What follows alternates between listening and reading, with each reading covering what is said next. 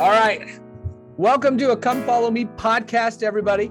This is my brother, Ryan. Ryan, introduce yourself. I'm Ryan. I'm the oldest of, of the Anderson boys. Yeah, there's six. to, to be here. There's six of us. Ryan's the oldest. I'm number four, right in the middle, and we got a bunch of babies below us. And I get uh, I have the pleasure of teaching seminary in the uh, Queen Creek, Arizona area, and and uh, grateful. Yeah, I'm glad you're filling in. Brian, uh, last minute had a bunch of principal-y things he needed to do with students and parents and teachers, and so I just told him he wanted to like record like on the weekend or something crazy, and I was like, I don't work on the weekend, so all right. We're salary, but let's not be crazy. yeah, let's not be nuts.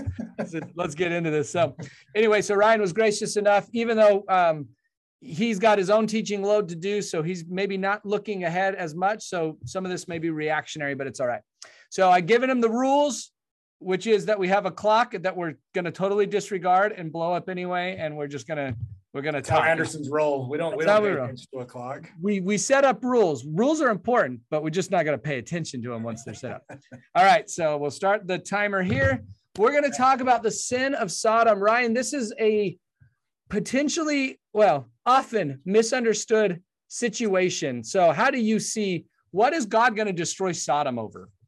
Well, you know, it's it's really interesting the when you when you start using the footnotes and the tools that we have available to us, it it it kind of lends us to to thinking that the sin of Sodom is homosexuality.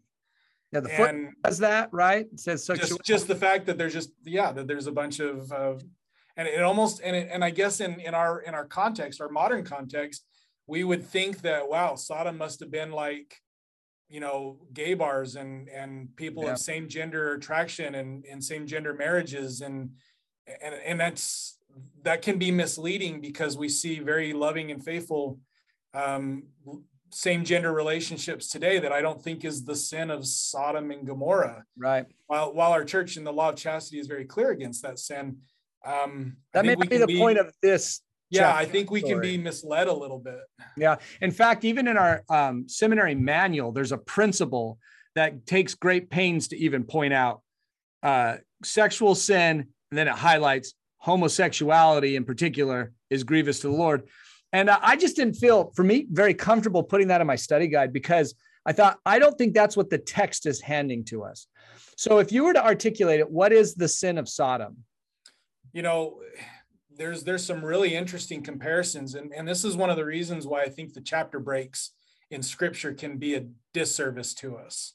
Um, if we can just look at the text as an entire story well what what comes before and what comes after this particular um, destructive event is the the central characters are these three men that show up to to abraham's tent and and and when we we, we look at some of the the hebrew scholarship that goes there we we get a better sense that they're not just these three random angels. Like it's not the three nephites that are doing this. We've heard that that interpretation before that somehow they're I have you know, not heard that. especially with especially with our temple our temple imageries where you have these pre-mortal um and it's and i don't think it's peter james and john either. Yeah, yeah. you know we get these pre-mortal kinds of, of assumptions here. It's the lord and and two partners that are there um talking to abraham and and it and the the, the text does a really good job of Compare and contrast. yeah contrasting how abraham approaches and treats them and like goes out of his way to kill a calf goes out of the way to find a place for them to rest in the shade brings them water has his wife make like really good bread that takes Right. your wife makes bread and she makes really yummy bread bread. and it takes effort even even the the very first verse it's the heat of the day abraham's watching like there's a tradition that abraham would just scan his land to see if anybody's out there on his land struggling and and you even get a little bit of that with lot lot's at the gate you know what's he doing at the gate and he's instantly like oh my gosh you're strangers Come out, Yeah, yeah, yeah, here, you- like, you got to come here. No, we'll sleep in the street. No, you won't. No, you won't. Come in, right? And uh, but but there is this compare and contrast where you know Abraham lays out a feast, Lot doesn't. Uh, You know, he gives them gives some them unleavened unleavened bread. bread. It's Yeah. like it's like the the hurried version of Yeah, Here, let but- me feed you something. But the Sodom, the people of Sodom want to abuse these strangers um, sexually. I mean, it- it's a it's a graphic No, there's going to be a homosexual component to this going to take place. Yeah. Yeah, but, but that's not the point. The point is that the, this group of people does not treat kindly um, strangers. They don't treat people well, and um, and they're they're abusive and uh, they're neglectful and they're all these things. And so, you know, and I can't remember where I read it, but there, but in my in my studies and my preparations, there's some future scriptures that, that allude to what the sin of Sodom is, and yeah, Romans it's idleness and it's and it's inhospitality and it's I mean, sure, the the, the sexual part, like the sexual deviance of, but it's the it's the assault that's really the sin. It's it's not how they're going to be assaulted. It is that they're going to sexually assault these men. Yeah. Um, and then later we're going to see how how his daughters get involved in this story. But that's yeah. the sin. More than anything, it's pride. Both Romans and Ezekiel points out pride. The the sexual sin is listed in lists of their sins. Obviously, that's part of it. But this is why this is important, and I hope that teachers will take note of this.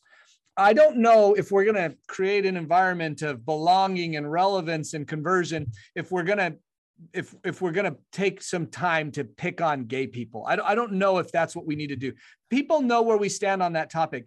If we want to be relevant with our students, we've got to talk about how we treat people that are different than ourselves. Are we in Abraham or are we the people of Sodom? And uh, I really appreciated the Taylor and Tyler podcast, uh, or yeah, the, the Book of Mormon Central podcast, where um, Taylor points out remember, the church is compared by Isaiah as a tent. And we're told to lengthen the borders, to strengthen the stakes. That's where the word stake even comes from. And so we got on our buildings, visitors welcome. So, how do we do when a visitor comes in among us? Now, I don't think we're as bad as Sodom where we're going to go like, physically assault them, but do we ignore them? Do we judge them because they're a little different from us? Or like Abraham, do we treat them like the family? Bring them in, come eat with us, come be a part of us. Um, please rest yourself. This is a place for you to be safe and to be a part of us. I love I love that President Nelson's and and when he was pretty condemning uh, about racial um, prejudices that are in the church told us we need to expand the, the net, the circle of influence of our friends. We need to expand that because the Lord is going to harvest all of them. He'll yeah. be the ones that he's going to be the one that's going to judge, but we we gather them all in. We can't gather Israel. We can't be a part of the Abrahamic covenant for spending a bunch of time being like the people of Sodom. Great. So now let's go to. Uh, I know it's a little out of order, but we're going to go back to the chapter before when Abraham meets these these three men. Um, I've been talking with uh, in, in prior podcasts with my institute students that one of the things that God wants from His people um, the covenant relationship that is kind of described in the thoughts to keep in mind and come follow me is God's trying to create a relationship of trust. We're learning how to trust Him, and we're learning how to be trustworthy. And um, and then the man of counsel motif from from Moses seven, where God wants to have a human and divine collaborative relationship. And and i just saw evidence of this in this chapter when it's like these three men are here and you don't know if abraham totally gets who his dinner guests are at this point but you look at um, verse 17 and the lord said shall i hide from abraham the thing which i am about to do? And it's like it's like he's saying to his two friends in the presence of abraham and they have a little mini divine council. He's he's going to let abraham in on the plan and then when the two uh, attendants go away, Abraham stays there and boldly pleads for the people. Um, he he he starts interacting for Abraham, who realizes who this is, maybe by this point at least, that he's talking to the Lord. He has no problem trying to negotiate with the Lord to save the cities. So I'm curious, Ryan. You're a you're a priesthood leader. You're a seminary teacher. You're a dad. Um, what do you think is relevant about understanding what's going on here in this story with Abraham and the Lord, if anything. You use the phrase divine council, and one of the study Bibles that I look at, this idea that Abraham steps forward, you know, once once he realizes the Lord's intent, what he plans to do with Sodom and Gomorrah, um, the the the note that that has here, you know, this is this is often used for someone about to deliver a legal plea yeah. introduces Abraham, who's supposedly audacious in the cause of justice, a stance that could scarcely have been predicated from the obedient and pious Abraham of preceding episodes. And so we we've already we've already seen Abraham as being this he's he's this faithful. He's uh, I want to be a greater follower of righteousness. Um, and I think what the Lord is dim- there's I always find interesting when the Lord asks very obvious questions. Like in the Garden of Eden when where he says, who, who, told you you were naked?" Mm-hmm. Um, yeah, where art thou? When he when he asks these very obvious questions, I don't think it's I think there's, I, you know, he's he's obviously much a much better teacher than than I am, but it's always to give the person for whom he's going to teach the lesson an opportunity to exercise their agency to act. And I think we see in this the Lord inviting Abraham into his counsels of, so I'm inviting you to now act. What do you think about what I'm about to do? Yeah. And Abraham now is going through this this mental exercise of what if there's 50 righteous? And Lord said, okay, 50.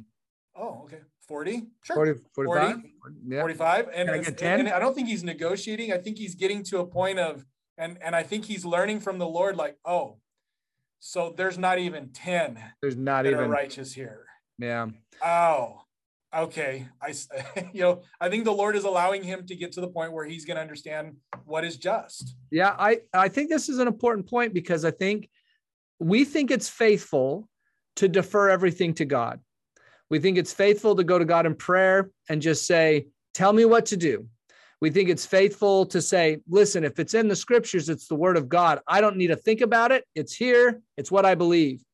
And that's not faithful because God tells us we should be anxiously engaged in a good cause. We should do many things of our own free will, or we're slothful and not wise servants. The power is in us. And Abraham has no hard time talking with the Lord and and counseling with him and using his agency to try to figure this out. And you know, it, it almost gets uncomfortable as he keeps going down this list of how many numbers he would do. And but don't but get, don't get mad at me. What if what if we go for ten? He's still deferential. There's the, there still needs to be an appreciation for who yeah. God is and who we are, and we see it with the brother of Jared as well. You know, don't be angry with me. I'm I'm trying my best, and I am ashes. I am dust. Um, but I'm still not seeing this. I still feel like there's some wiggle room here, and the Lord lets him go all the way down and and is willing to have this conversation. And I just think when we go to the Lord in prayer, we should appreciate that our humanity, our weakness, our lack of knowledge is not a flaw in God's plan. It's a feature of the plan. He wants us to counsel with Him. He wants us to use our agency because the point isn't to do everything perfectly and most efficiently. The point is for us to grow. And Abraham's going to learn an important lesson. Like you said, he's going to learn something about Sodom and um, what's going to happen. I think that, and I think that that's borne out that after the destruction takes place, where is he? He's standing. He's standing on the hill, he's watching. Like he's just yeah. watching. He's watching it happen now. Yeah, it's a good know that it take that it happens. That's a good point. And where's Lot when that's all destroying? Let's talk about Lot's family for a second. oh boy, let's all buckle right. up. Let me let yeah. me buckle up here. So now, I mean, we've got to probably make some caveats here because we we understand that what what Scripture is doing, especially Genesis, is not giving us um, journalistic history. It's not telling us exactly how things went. Obviously, especially when it was compiled, there may be some propaganda going on here. You know, we're going to get the origins of some of Israel's um, uh, enemy nations like Moab and Ammon. Um, well, and, and, our and our friend Ben Spackman likes to remind us that we need to read this the way that the Israelites who are reading it at the time, which is most likely during, the, during, their Babylonian ex- exile. How are they reading this story, yep. and what what is this meaningful for them? Yeah, and like you had mentioned before, what's the shape of the book itself? What's Genesis trying to do? And like you said, we're comparing chapter 18 with chapter 19. We're comparing Sodom with Abraham, but we're also comparing Lot with Abraham. And so, what are we learning from Lot? What are some of the lessons that you and I can that are relevant for us today that we should learn from Lot? Well, and, and I think we start we start with what we studied and come follow me this week about Lot that you know he chose to point his tent doors towards Sodom and Gomorrah, where where you know um, Abraham was a l- little bit more. He saw he built he an saw, altar. He saw the potential of what Canaan can be. Well, and he built an altar. Looking at what was already. Yeah, lots lots looking at Sodom. Abraham's building an altar, and it's not very long before now he's in Sodom. Like that, we don't. The text doesn't even tell us, but now he's living in Sodom, and apparently he's.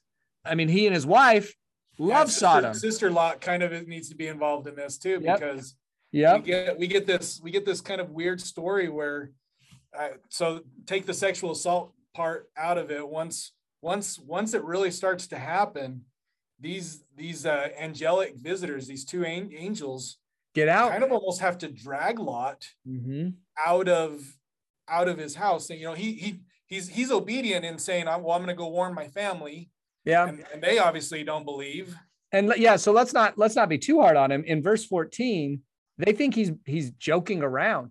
So I can understand why Lot doesn't want to leave if this is about to be destroyed and his family, his brother, his his son-in-law, so his daughters are hanging around still and they're going to be destroyed. He lingers in verse 16. So I get that. But you've got angelic beings. You they're what they're saying to you is not in question. He believes what they're saying to him. Um, but but he's lingering when they're telling him to hasten. So there's And one. We lesson. also see in verse 17 that the uh, the prospect of living like Abraham does out in the out in the That is- wilderness is, not a he's he's not he's not super thrilled about the fact that I'm gonna go die. to the mountains. Oh, I'm, I'm just gonna go die in the mountains now. Yeah. He'd yeah. rather he'd rather go to a little town. He, he's he's an urbanite. He doesn't like the suburbs. He wants to be where the action's happening. And if even if I can just be in a little town, I think I'd be happy. You know, it's interesting though. The study Bible points this out. Abraham, with all his negotiation with the Lord, doesn't save anybody, but Lot in his bumbling, you know, lackadaisical saves Zoar, a city on the plain. It's the only one that survives. so, you know, I don't know what you do with that, except that that happened, you know. Um, and then what's going on with Sister Lot in verse 26? Well, you know, there, there's we don't get a lot. Pardon the pun. I'm sorry. Yeah, I didn't intend to do that. But uh, you know, we there's there's a lot of reading in between the lines here. And I think I think Elder Holland does a really good job of explaining, you know, what what was really wrong with Lot's wife. It's not just that Yeah. she looked back, but it is Yeah. where where was her heart? Where was her yearning? And I I almost it, it says that he that, that his wife looked back, but I, I bet there was probably maybe some steps back. Well, the Hebrew there was word probably a physical I'm I'm going back. The Hebrew word for looked in verse 26 is not the same one for looked in 28. Yeah. The, the looked in 26 means to um, regard with favor and care. And the looked that Abraham does in verse 28 means to just behold. And so she is, her heart's still there. And, and we don't know to what extent.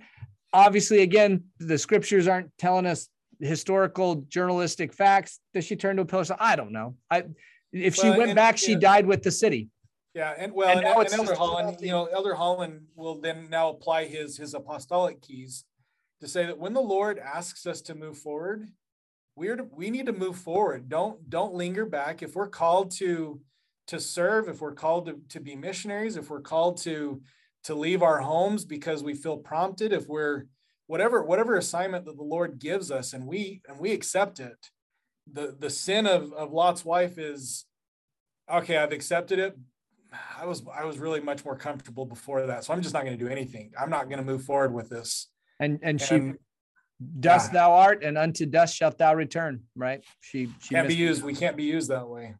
Yeah, and, and we should just say this because we're not going to get to it in the big finish, but um, the the whole episode in the cave with Lot's daughters, um, as sordid a tale as that is, the reality is that some of our most famous um, Ruth is a from Moab, and this is the origin of her story, and uh, this is part of Jesus's genealogy, which as you go through Genesis and through the Bible, you come to realize that you know if you ever did some family history work and discovered you have a horse thief in your family and you're a little ashamed that you come from that legacy you should look at jesus's genealogy it's full of all kinds right and and so I think, uh, and I think the other point on that, I, as I was thinking about this, you know, Israel uses this as a way to disparage their their enemies. These are the Moabites and the Ammonites become just perpetual enemies in their battles. And I think I think the why this is this is kept and and, and specified is that Israel's own king is a descendant of Moabites. Yeah. And david two, the two nations of Israel kind of get their start. These two kings of the kingdom, the kingdom of Israel, with with Rehoboam and his he's a descendant of the Ammonites, and yeah, his his and, mom and David is a yeah, David is a descendant of Ruth, who's a Moabite, and I think the message there is, you know, you might think these pretty awful things about these other nations and other nationalities. You need to look at yourself in the mirror yeah. because that's your own that's your own history. We're all connected. Yeah. Yep. Yeah, let's talk about um, what is known to uh, in Hebrew and to the Jews as the Akedah. It's uh, probably the foremost um, foundational story in Genesis for the for the Jewish faith, and it's the the binding is what Akedah means, the binding of Isaac, and so you know not to. So how old is Isaac? Yeah, so that that's that's a good question. We we get from Jacob in the Book of Mormon that this is a similitude. This is a similitude of God sacrificing his son. And you see a lot of artwork that depicts um, Isaac as a little boy. And, uh, you know, he is called a lad in here. However, there's some latitude. We're being super punny today. There's some latitude in what words mean. And lad can mean anyone from eight years old to 25. Okay. So this is quite the range. Or just it, younger than Abraham. Yeah. This doesn't seem to be, yeah. And Abraham's quite old. This doesn't seem to me to fit the similitude if this is just a little boy who's just Again, against his will. Yeah. Yeah, against his will, or just naively going into this thing because he trusts his dad. Or being surprised, like dad all of a sudden binds yeah. me. And, yeah, some there's some oh, medieval, dad, what are you doing? And tries to fight against it. Yeah, there's medieval art where Abraham's got his son's face, and it's like, you know, I, yeah. I actually like there's an old school video that it's called the Akedah. I think it was done by BYU, where he's a he's a strapping young man, way stronger than his old grandpa dad and and we don't have anywhere else where Isaac demonstrates really any faith. Like this is kind of the one story we may possibly have. Um, and and and so there's a twin. like we're missing some context in there. Well, I just think that's that's the point. Is if th- there is a twin sacrifice here, if it's a similitude, it's the sacrifice. When we talk about Jesus, we often focus on the one being sacrificed, and then when we talk about this story, we focus on the one doing the sacrificing and both stories should fill in the other one i think. We've got we've got to remember that heavenly father performed the sacrifice. Jesus says in section 19 glory be to the father. And uh and and and then i think in this story we need to realize that isaac willingly was a sacrifice. He was not like a sheep um, before his shears is dumb. He he knew what was going on and he was he was allowing he was submitting to the will of his so, father. And, and, this is something that teachers especially if teachers are going to teach this there's there's a very easy connection and a very easy this can become problematic especially if we were studying abraham chapter 1 where abraham himself was the the the subject of an attempted sacrifice by his father by his father. Yeah and it takes an angelic rescue to to to to do that. So there's some easy connections but you know, students very quickly ask, well, Abraham went through this himself. Why would he do this to Jacob or Isaac, Isaac excuse me, to Isaac? Yep. And I think the answer is very, I think the very, very simple answer is, you know, I think, I think Abraham and Isaac talked about this. The Lord's asking me to do this. So this is, uh, I actually didn't tell you this in our little pre warm up. I, I, call this a potentially bad idea, but I want to propose it to you as uh, as somebody who's in the room with seminary students. I wonder if this might be a, an interesting case study to use to do a little acquiring spiritual knowledge, some doctrinal mastery. To, and, and I don't know, I, you got to, I guess you got to gauge your students, but what if you had, you had partners and you had one student be Abraham, one student be Isaac, and you are going to try to explain now, now, now don't be like, it'll be funny, I guess, kind of, hey, son, I'm going to kill you. Is that okay? Right. Like, but, but like, how would you frame this with an eternal perspective? Where would you invite him to seek further knowledge to understand what's going on? And then how would you ask, ask him to act in faith? Again, maybe it's a terrible idea, but like, how do you think that would play out in this particular case study to try to do a little acquiring spiritual knowledge? Well, I, I, feel like at the very least, it gets them to think in a different way that this isn't mean old dad Abraham. Because I think we see that not only in the Abraham, I there our our our other uh, you know the traditional Christian brothers and sisters when they read these these texts very literally are going to see Abraham in a different light. they even you know and isaac is seen differently and and then and then jacob and esau and that whole story they they if we just read it on the surface level like we did with lot like we did with with uh with sodom and gomorrah we're going to come to some um i miss it. yeah we're going to miss we're going to hit some un some incorrect assumptions and in, incorrect interpretations. But if you can i think if you do this activity you just look how would you knowing that you have been praying for a hundred years to have a son how would you try to explain to this son? And let's let's put the parameters in here he's old enough that he can beat you up. He can fight against us if he wanted to. Yeah he doesn't have to do this. He's got to be willing. How how would you how would you how would you teach it? How would you invite him to act? Because I, I see very easy parallels into the trials that we had in the early early uh, 19th century of polygamy. You know, how did Joseph approach these people to make this kind of a sacrifice? And he uh, always said, It's good. I don't want you to trust me. I want you to go find out for yourself if this is what the Lord's asking. Yeah, and that's what God even compares it to an Abrahamic sacrifice. And and when you consider what some people really worry about with plural marriage, especially early plural marriage and Joseph Smith, they're worried Joseph Smith was abusing his power, that he was a sexual deviant, um, that that he would manipulate young girls and having sex with him, and that's what that could look like, right? But if you think, boy, do the mental exercise of how would you explain this to your son, then then maybe you can appreciate a little bit in that case study maybe what what it looked like for Joseph to roll out polygamy and maybe that could just prepare you for when God asks you because this is Abraham 325 this is, we will prove them herewith to see if they'll do all things which I command them to do. And we're all going to be asked. Joseph said, God will pull at our very heartstrings. And so I, I actually, I don't know, it'd be an interesting case study because it's such a well known story, but maybe it'll help them link it to Christ. And maybe that'll help them link their own, what God's asking them to do. Yeah. And, I, and I'd love to see how a teenager would try to put themselves in the position of, of, of Isaac yeah. say, okay, so you're hearing your father come to you and is this convincing? Yeah. would you act in would you, would you be convinced by this argument? What or what would, would you, you say need, back to it? Yeah. Yeah. What would you need in order to not only go along with it, but you're the one carrying the wood up the hill. You're you're basically building the altar for your own sacrifice. Like, what would get you to the point where you'd be on board with this and know that this comes from God? Yeah. There's some interest. Wow, that would that would probably elicit a lot of interesting it could. I, I think be prepared for teenagers to be goofy about it at first. So ride that wave. But but anyway, potentially bad idea. I put it out there for everybody. All right, you ready for the big finish? Let's do big finish. Let's do All right. So with the big finish, we're gonna just hit a couple of the things that you know kind of were in these stories, but we just didn't have time for it. So um, you heard Ryan talk a little bit about this idea that it was the Lord and two attendants. Interesting thing I saw was that this is actually fits within a Canaanite literature uh, motif of a divine being having two attendants. And so, um, you know, having Abraham have three people visit him and then having two of those people move on to Sodom. I know that's not in the JST, but that but that's what Genesis tells us fits within a, a, a greater Canaan literature. So kind of cool.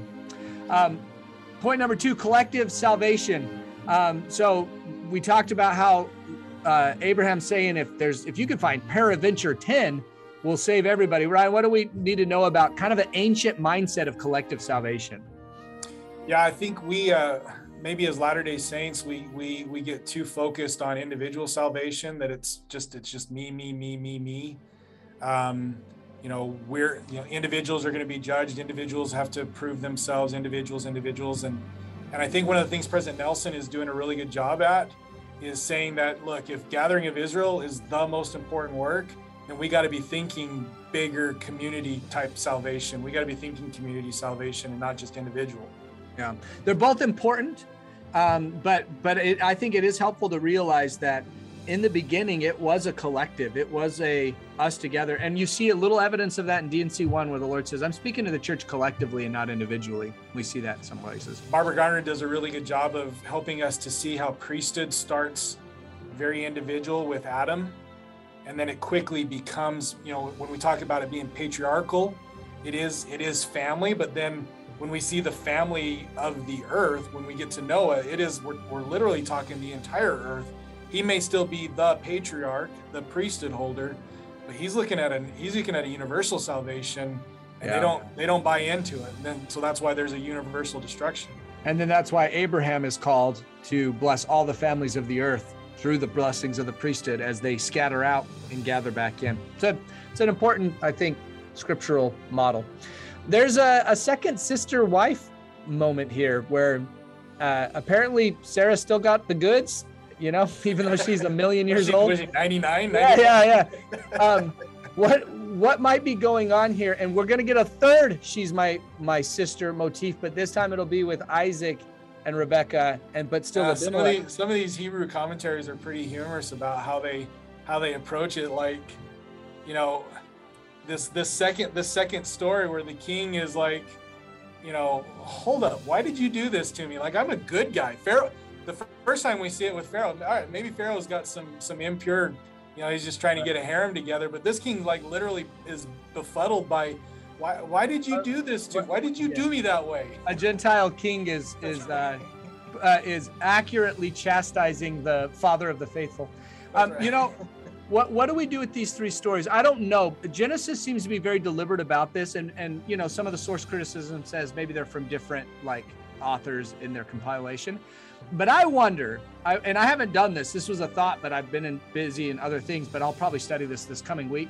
If we were to lay these three stories next to each other, obviously there's similarities, but I wonder if the, it's the lesson is in the differences. I just wonder if there's a pattern to be found in there. So anyway, Maybe I think I think also one of the things that the Book of Genesis does really good, and and and which they're really intentional about, is just showing showing the humanity of prophets, yeah, just showing their humanness that they don't always get it right either. yeah, maybe Isaac is just following what his dad did, and it was Yeah. a terrible idea then, and it's a terrible idea now. Although they keep getting enriched by it. Uh, all right, uh, the the Hebrew word, I, I don't know if I'm saying it right. Hineni, H I N E N I. I guess I didn't need to spell it. It's going to be on the Right. off to our side right here. Um, but it, it is a word that there's not a great English equivalent, but it, it's it's in the the binding story of Isaac. Every time uh, Abraham says, "Here am I," and uh, the best we can do is a paragraph for this one word. It's it's a, a readiness, a receptivity. Um, you're you're going to act. You're going to obey. You're loyal um, that that is purposely this word is used multiple times in this chapter and kind of almost not anywhere else um, to to kind of show the faithfulness of Abraham in this story. So I don't know. That may be just a gee whiz, but that word's in there. Well, it, it makes a lot of sense because, you know, oftentimes when we talk about the premortal council, Here am where where Christ where Christ is, you know, they, they call him the anointed one, they call him the only begotten before the Father. And yet when we read these about this premortal council, it, it if you're not careful, you read it as if Heavenly Father doesn't know already what's going to happen. And it's almost like he's asking for volunteers, in which case it's like, and so and so we can get we can get a little bit confused. I still have I still have students and adults alike that still think that two different plans were presented in the premortal council. And what's Satan? Why are we so mad at Satan? He was just presenting a plan, like he was. Right, he was just offering an alternative. And Yeah, yeah. but this idea of here am I, I'm ready. I'm ready. Christ, to do what you want me to Christ is prepared and foreordained and anointed and chosen, and he's basically accepting. And when Satan comes about and says the same thing, he's he's trying to usurp the power. Nobody asked you. No, that's right. he's he's just he's the big brother, in the, or he's the he's the middle child in the back of the room, going, Yeah. "I got a better idea. How Yeah, about?" I, I noticed how you quickly went from big brother to middle child. Well, because All right. Christ is the big brother. I'm sorry, big brother. All right, let's uh, just quickly sacrifice versus execution. It's noted that Abraham pleads for the lives of these horrible humans in Sodom and says not a word contrary to the sacrifice of his own son. And so, what's up with that, you might ask? And it would be great if your students asked that because then you could teach a really powerful principle. There's a difference between execution and sacrifice. The guilty get executed. Abraham was pleading, advocating for mercy. But when it comes to sacrifice, the victim is innocent. That's what makes it a sacrifice. And in this case, Abraham totally understands that concept and doesn't try to talk God out of a sacrifice he's being asked to make. the relevance is we, we apply that to ourselves and what what do we offer ourselves to and and i think it's probably important to to include that sacrifice is is the word itself means to make holy Yeah. and this is this is an offering that's going to make us holy the prophet joseph smith said that a religion that doesn't require the sacrifice of its members can never produce the faith. I'm, I'm paraphrasing, obviously. Yeah, necessary. Can never can never produce the faith sufficient to save its people. Yeah. And and what the, what is the Lord asking us to sacrifice? It's our, ourselves, a broken heart and a contrite spirit. We're going to put ourselves innocently on the altar and say, Lord, whatever you would have me do, I'm willing to do it. Fair or not fair? If there if there's a, a string of consistency, rescuing Sodom would not have been fair. Sacrificing Isaac wasn't fair either. Absolutely. So what, what does uh, you know it's not fair have to do with anything finally mount moriah there's some you know uh, i was taught early on without any um, controversy at all that abraham was sacrificing his son on the very spot the temple mount would be um, would be placed where jesus would be crucified and and all that and i love the symbol of it and and it's great um, I don't. I'm not convinced that's what it is at all. The idea that Moriah, where Abraham's sacrificing Isaac, is the same as the Temple Mount, comes from a later Jewish tradition and Chronicles that calls the Temple Mount, where the temple now sits, as Moriah. That and, and then we've just said, well, they must be the same place. They're using the same name. But that doesn't make a ton of sense because we kind of do the same thing all the time. We say, find your own sacred grove, right? We're we're connecting. I've been uh, camping on Mount Nebo oh yeah, that's true. There's two. There's a Mount Nebo in Payson, Utah. I've been camping in Mount There's Nebo. I don't think it was the Mount Nebo. But I do love the idea, though, that what happened on the original Mount Moriah can lay a foundation for what happens now on the new Mount Moriah, if it is a new Mount Moriah. Um, that that Isaac, as a similitude, forms the foundation of every sacrifice that happens in that temple court. And if yeah, that's the reason, that's cool. I don't think it's accident that we have altars in all of our temples, and there's a lot of temple literature here. One yeah. The first, in fact, the first covenant that we make in the temple is that we will obey the law of sacrifice. And in fact, there's a little wordplay going on here too, because more means seen, and Aya is the shortened for for uh, Jehovah. Yep. Jehovah. And then and then when um when Abraham names the mountain uh, Jehovah Jireh, is that what he calls it? It? It's just the reverse of it. It's uh, Jehovah was seen. It's to see Jehovah as Moriah, Jehovah was seen is Jehovah Jireh. And so that happens after the, the the ram in the thicket. Yeah, it's just this wordplay of, of what it is and and how how beautiful of a symbol is that for the temple. Jehovah was seen. I, I saw Jesus. I, I, saw Jehovah today. Absolutely. All right, brother. Boy, I think this was fun. This to the limit. Yeah. Thanks for uh, filling in for Brian, and uh, maybe we'll have you back. We'll see what the, what the humans say. Yeah, this this is what this is what Andersons do. We sit around talking about stuff like this. I don't know, it's kind of weird. While our wives wander away, going, okay.